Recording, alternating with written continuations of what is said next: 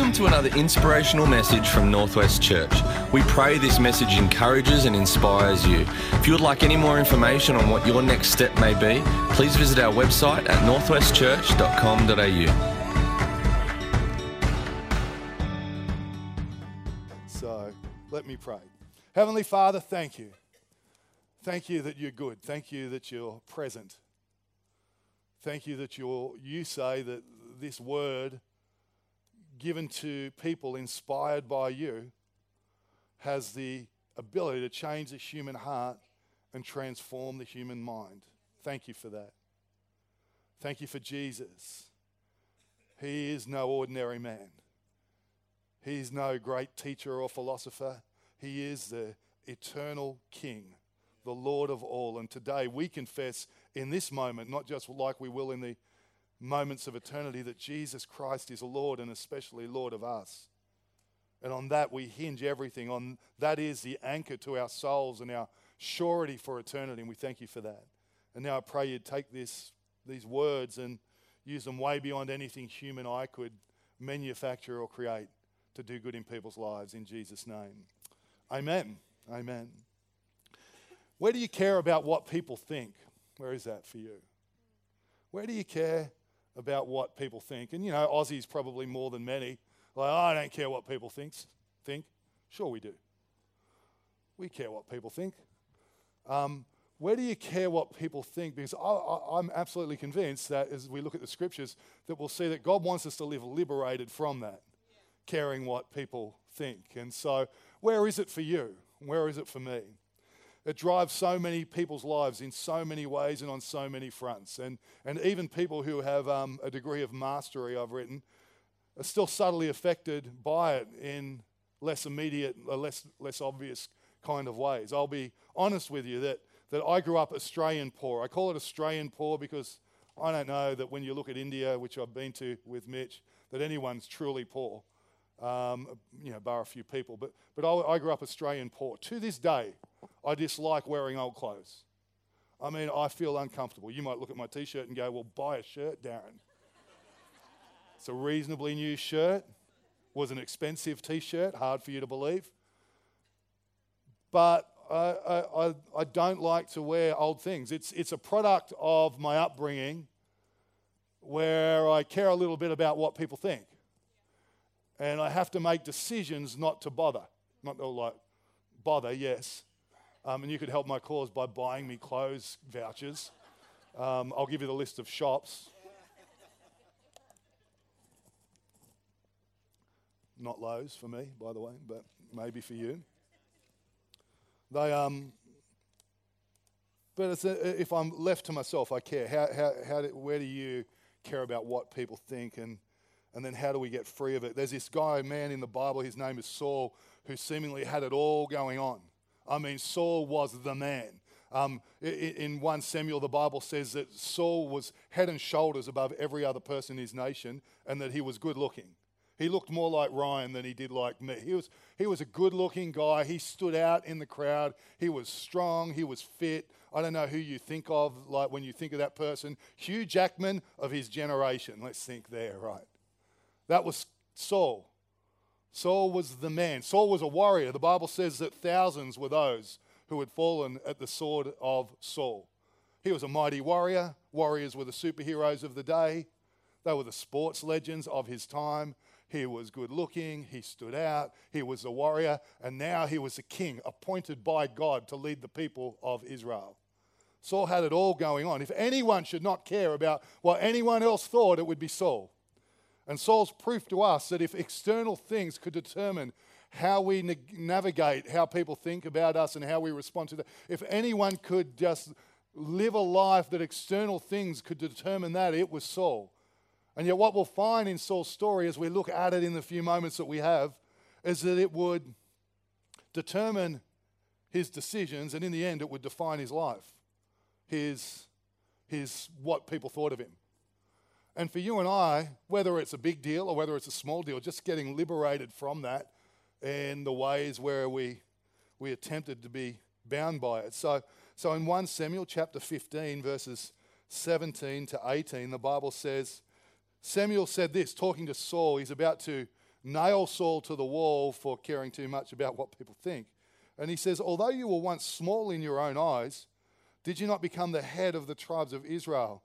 The Lord, I mean, God anointed you king over Israel and he sent you on a mission. The, the, the, I have three thoughts that I love in this little, that inspire thoughts in me in this passage uh, in terms of being small in his own eyes and all of that. Is content with what people think, whatever that is, comfortable in my skin, and confident in my God appointment. Content with whatever people think. Who cares? In a good way. Comfortable in my skin and confident in my appointment by God. Saul had the opportunity to live there, but he didn't quite make it. Like I said, he's the kind of guy who stood out. But what drove his life and what in the end defined his story was that he cared a whole lot about what people thought. So, track with me. I want you to stay with me. I want you to see the end of what happened to Saul. 1 Samuel chapter 15, verse 22, verse 20. Are we starting from? 22. So you can follow along up there. Um, but Samuel replied, Does the Lord delight in burnt offerings and sacrifices as much as in obeying the Lord? To obey is better than sacrifice, and to heed is better than the fat of rams. For rebellion is like the sin of divination, and arrogance like the evil of idolatry. Because you have rejected the word of the Lord, he has rejected you as king. Then Saul said to Samuel, I have sinned. I violated the Lord's command and your instructions. Listen to what he says I was afraid of the men, and so I gave in to them. Now I beg you, forgive my sins and come back with me, so that I may worship the Lord. But Samuel said to him, I will not go back with you. You have rejected the word of the Lord, and the Lord has rejected you as king over Israel. As Samuel turned to leave, this is a scary moment. Saul caught hold of the hem of his robe and it tore. Samuel said to him, The Lord has torn the kingdom of Israel from you today and has given it to one of your neighbors, to one better than you.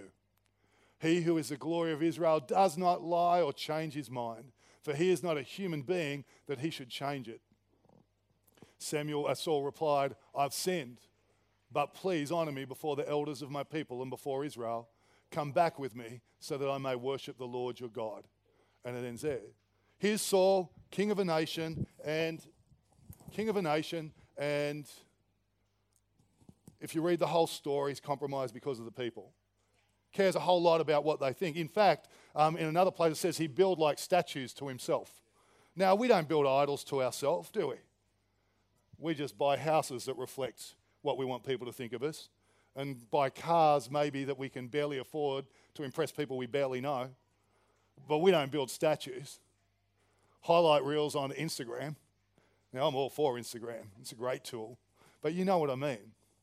And Saul's this guy, and, and everything's ripped from him in this moment. And I, want us to see his end statement because no matter how much we get, or no matter how much is torn away, that won't change how we respond to you know, how people think about us. He had everything. He's about to have, or not shortly, but in time he'll have nothing. The kingdom's torn from him. It'll cost him his son as well on the way. But his first response is this. Listen to his first response. This is the, this is the, this is the danger of caring too much what people think. Samuel's immediate response, which we just read, is this I have sinned. I've sinned. Good start. But please honor me before the elders of my people and before Israel. Can you believe that that is his next response? Hey, I get it. You're going to wipe the kingdom away from me. I've got hell to pay. I've compromised over people. Uh, Samuel, given all of that, the one thing I'd like you to do is honor me in front of the people. Now, here is a guy who cared a whole lot about what people thought. And you know, God's plan is different. God's plan was always better than that, always better for him than that, and better for you and I than that. Um, he covered his actions. You know, he covered his actions as pure and core, like in, in motive. He said, "Oh, look, no, no, no, my heart's good." Before he said, "No, it's all good. I'm actually, it's all about God." And sometimes the hardest thing for us is to be honest with ourselves. Hey, care what people think. You know, so I know over the years I've I've definitely had wrestles with some of that stuff.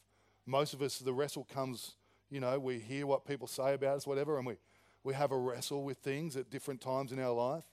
And people today, we're not that different to them, but we can live overcoming this. And so, some people, I said before, have a mortgage more connected to what their, what their friends will think of them than what they can really afford. Now, I'm all for mortgages. I've got multiple mortgages.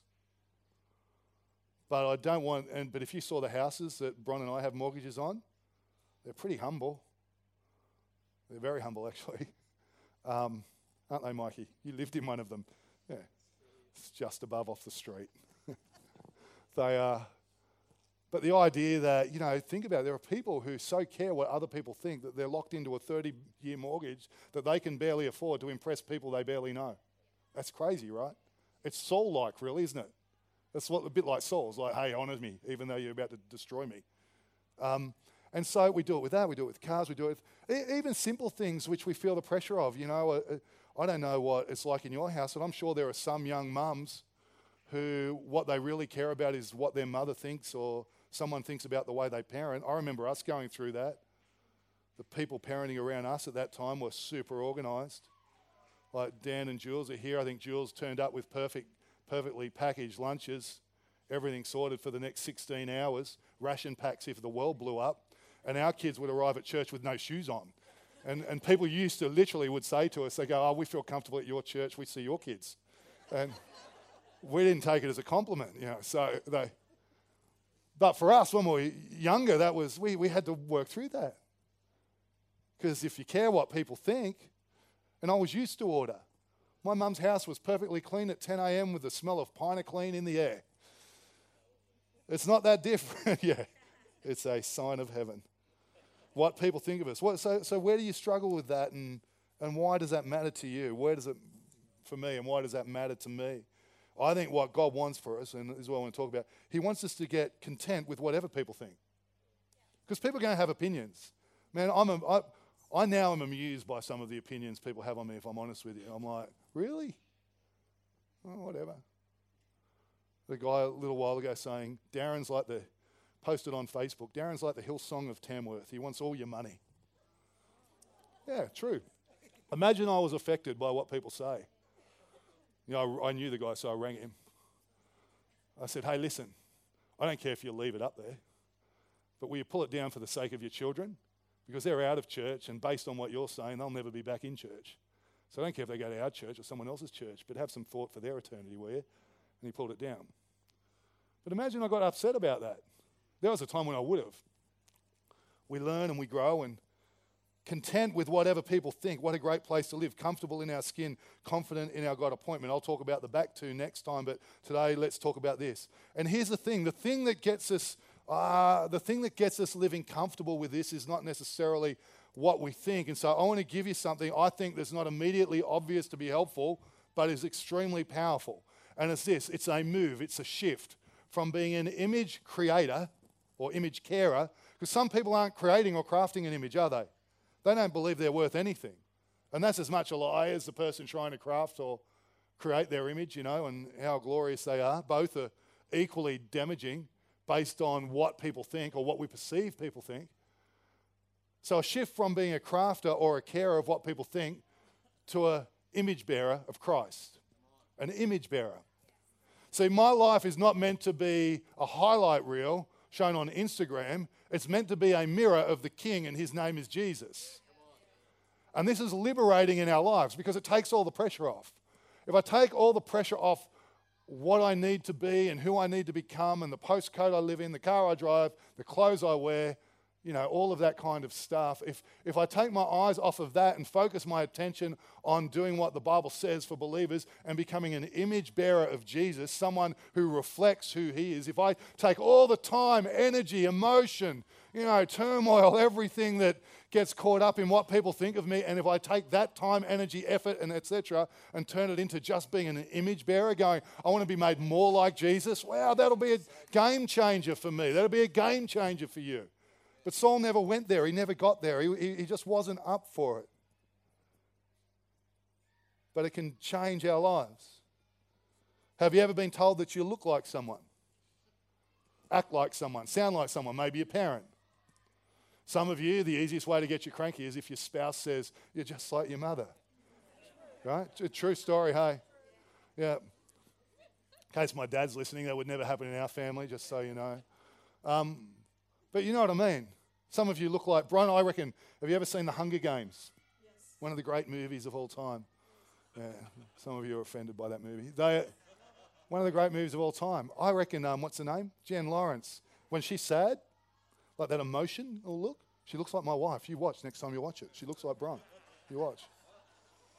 You and I, we look like someone. We sound like someone. I, my, my, my nephew um, was with my youngest brother, who's 28, and his son's a redhead, but even though they're not, which is kind of crazy. But he, um, he had a, uh, my, my brother was sick, and he got out of the car at the shops last week, and his son said to his mum, he said, so he's all a bit gravelly, and he said, Mum, Mum, Dad, Dad sounds just like Uncle Dazza. And uh, he was thrilled. And some of you think I sound like a pirate, right? So, you know, it is what it is. They, but what God wants is for us to look, sound, and act like Jesus, right? To not be worried about being image crafters, but to do the hard work of becoming, or the good work of becoming an image bearer. And it's a life changer, it's a game changer for, for all of us. Our likeness made into Christ's image, transformed, to be continually transformed into his likeness, and in this life to have an occupation of serving and representing him in the world. And you go, well, how is this connected to what people think about me? Stay with me. Image bearers start where Jesus started, Philippians chapter 2. So we need to change Bibles. We can get rid of that one. Can put that under the seat there, Vic. Look at that. That was like a smooth transition.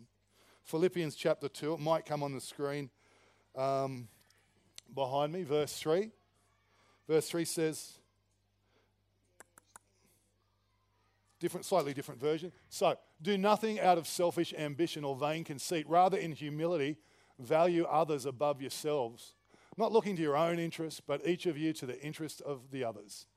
In your relationship with one another, listen to this, have the same mindset as Christ Jesus, who, being in very nature God, did not consider equality with God something to be used to his own advantage. Rather, he made himself nothing by taking the very nature of a servant, being made in human likeness.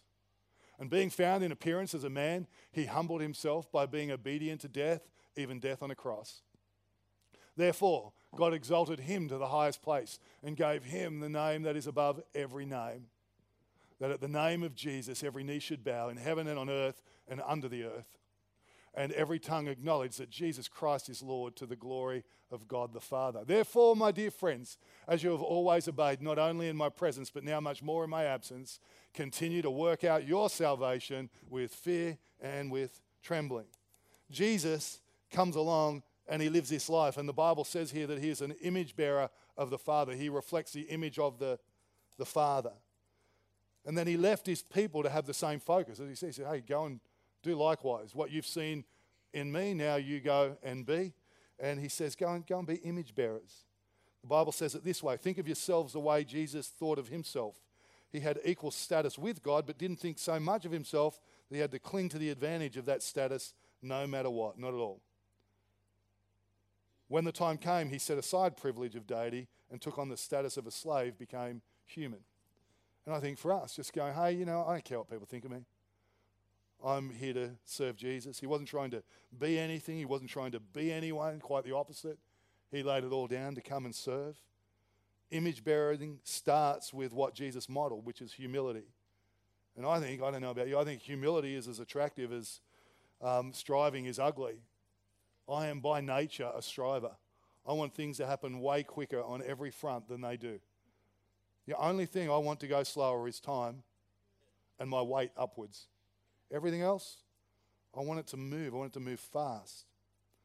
But striving's ugly. Humility chooses to be content with becoming nothing rather than invested in being something. What a great way to live. Chooses to be content with being nothing, being no one, and, and invested, not invested in being something. Not that we are nothing. It's quite the opposite. That's the beauty of this. Humility doesn't undervalue itself, it simply highly values others. It, it, um, I love this. Let me put it to you like this. So, this is a king who gets anointed and appointed. Follow the scene that we read in Samuel, the very next king. Then King David went in and sat before the Lord, and he said, Who am I, sovereign Lord? And what is my family that you have brought me this far? He's a king by this stage. And as if that were not enough in your sight, sovereign God, you have also spoken about the future of your house and what will come, and it goes on. I, I love this. Saul's building monuments to himself, and the next king saying, Who am I, God, that you would be this good to me? Uh, who am I? Not in a way, David was equally, and we'll come to it next time, he was equally comfortable in his skin. He was equally confident in his God appointment. But at the core of his being, he was just had a humble spirit. Who am I? I think that's a great place as an image bearer to go, who cares? I don't care what people think of me. Who am I? But a human being with breath for a while, grace to live on the planet under the goodness and good hand of God, just to live with humility before Him. I, have written here, probably alluded to this. Number two is um, choose not to care until it really doesn't matter. I mean, that's what the impression Jesus gives me in that passage. He just, Jesus, he's just choosing not to care. And for him, it really didn't matter what other people think. And um, I know that that's not easy for everybody. Uh, in fact, I don't know that it's easy for most people, right? And, and the problem with this is that you can have an overreaction. Um, like, oh, I don't care. You know what I mean? Like, please understand me. That's not what I'm saying. There are people who, by their not caring, have just created a different image haven't they? You know what I mean?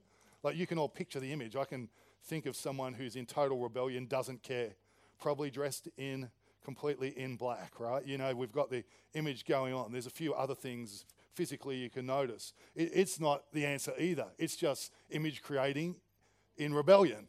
We're not talking about that. We're talking about like choose not to care until it really doesn't matter. Um, until it's not it's not this reaction living, it's a victory. What God wants for us is I don't care what people think of me in a healthy way. Because people do have opinions. People are saying things. People will think things. I remember when um, Bron and I decided to move to Tamworth, the person who'd pretty well trained me said, Oh, Darren, you shouldn't do that. You're not even called to do that. It'll never work. He said, If you do go, and I was, he said, If you do go, put your head down, work hard for a few years, it's a graveyard, and then get out of there. What do you do with that? I don't care what you say. I'm confident in God, comfortable in my skin. I'm not going to hear that into my life. And just going, you know what? I, am going to make that decision until it becomes, now I have to watch it the other way. That I just don't dismiss it because I'm like, ah, whatever. But where, where are you at for you? Some of us need to pull it back and care a bit. But, but you know what I mean? Just going, I, I don't, I'm not going to be bound by what people think. I'm not going to let people's opinions be defining in my life. I'm not going to let that define, like Saul, the decisions I make and the story I create. It's not going to work like that. I'm not going to be locked into a mortgage that I can't really afford for 35 years because I care what people think. I'm not going to buy a car that in 10 years isn't worth anything because I care what people think. I'm not going to, you know, I, I, don't know if you ever see it, maybe this is you. I, I'll meet some people sometime and I'll say, and you get to the inevitable question, what do you do? And I see some people, if they're a professional, they're like super eager to tell you what they do. But if someone works a, like a regular job, some people are almost apologetic. Let's not care. Then you're out there making a living. You're working hard providing for your household, building your future, paying the bills. That's a good thing. Let's not care what people think. Let's not let that define our decisions or, or, our mood, you know, like just shrinking back, becoming smaller, not defining my behavior, not affecting my mood, not dictating my decisions, not informing my future. Choose not to care until it grows into it doesn't matter. It's a great place to live. We've got no axe to grind, we've got no point to prove. I love what the Apostle Paul says. It matters very little to me what you think of me, even less where I rank in your popular opinion. He's speaking to the church. I don't even rank myself. Comparisons in these are pointless. What's the point of all this comparing and competing? Love that. Don't you love that? How freeing is that? Bron could feel pressure that I'm a way better preacher than her. Bron could feel that pressure. and she may, and you may have to pray for it but she doesn't. No, we know that's not true, right? But, but let's say it was true. Let's say, you know, I regularly have people say to me, regularly have people say to me, um, oh, your wife's a way better preacher than you. I go, I know, I trained her. Yeah. They, um, just on Monday, I was doing a thing for our, our ACC state executive. And um, there was this thing, it was complicated. And so I got Bron to help me, and that was fine. And actually, and anyway, long story. And so when I got on, they said, Oh, Darren, can you just walk us through the update, walk us through the email? And, and there's a few guys on the Zoom call. And, and I said, Yeah, yeah. I said, Look, I just want to qualify. I, I didn't write this email, and I didn't do the work. And they all laughed. They went, Yeah, we knew that. Like, true story. Just got to get comfortable in your skin. And if you do, it's like that. The good thing is you offload work all the time. You get out of it. Just get comfortable in our skin. Don't care so much what people think. Mike Kramer's upstairs this morning. Imagine he cared what people think. Mike Kramer can Bible teach the, the roof off of this place.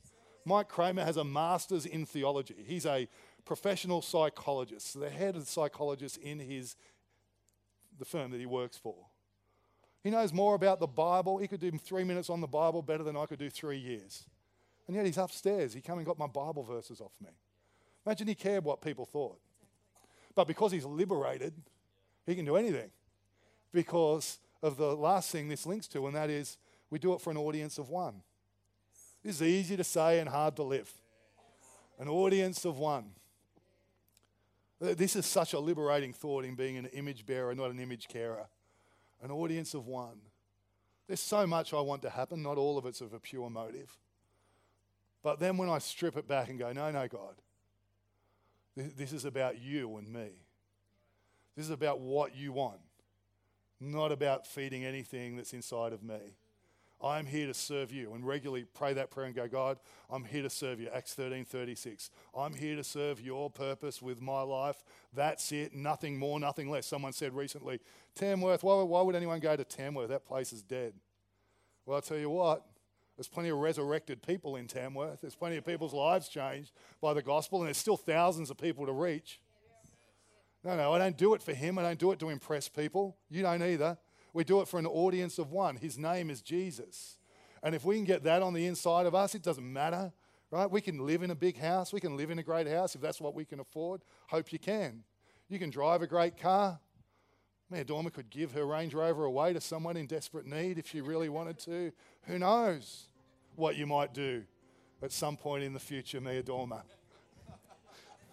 I think all those things are awesome. I really do. But what we want to live is for an audience of one. His name is Jesus. Man, you're already, I'm sure, if you're a parent, you're probably already doing your best. He's not a critic. He's not looking on going, mate, you are hopeless. No, no, Jesus is whispering in the ear. The Bible says he stands in the Father's presence moment by moment, petitioning for the saints. He's not critical. He's going, man, you just keep going. You just keep trusting me. You just keep building the word of God into your little kids. You just keep going. I know it's tough right now, but I've got this. Don't listen to the voice outside. Don't listen to someone who's saying you're not that good. Don't listen to the, even the inner voice saying that. It says to me, is Tamworth too small? Really? Is Tamworth really too small? No, of course not. People look at your house, maybe it's simple. Who cares? Your car's old? Who cares? Clothes are worn out? Who cares? Because we live for an audience of one. Amen? Amen. God bless you. Have a great Sunday. Hey again, thanks so much for joining us on this podcast. Whether you are new and exploring faith or a follower of Jesus, there is a next step for you. There is always room to grow, more to be done, destiny to be pursued, and people to be reached. So, what's your next step? To find out, head over to northwestchurch.com.au. And thanks again for listening.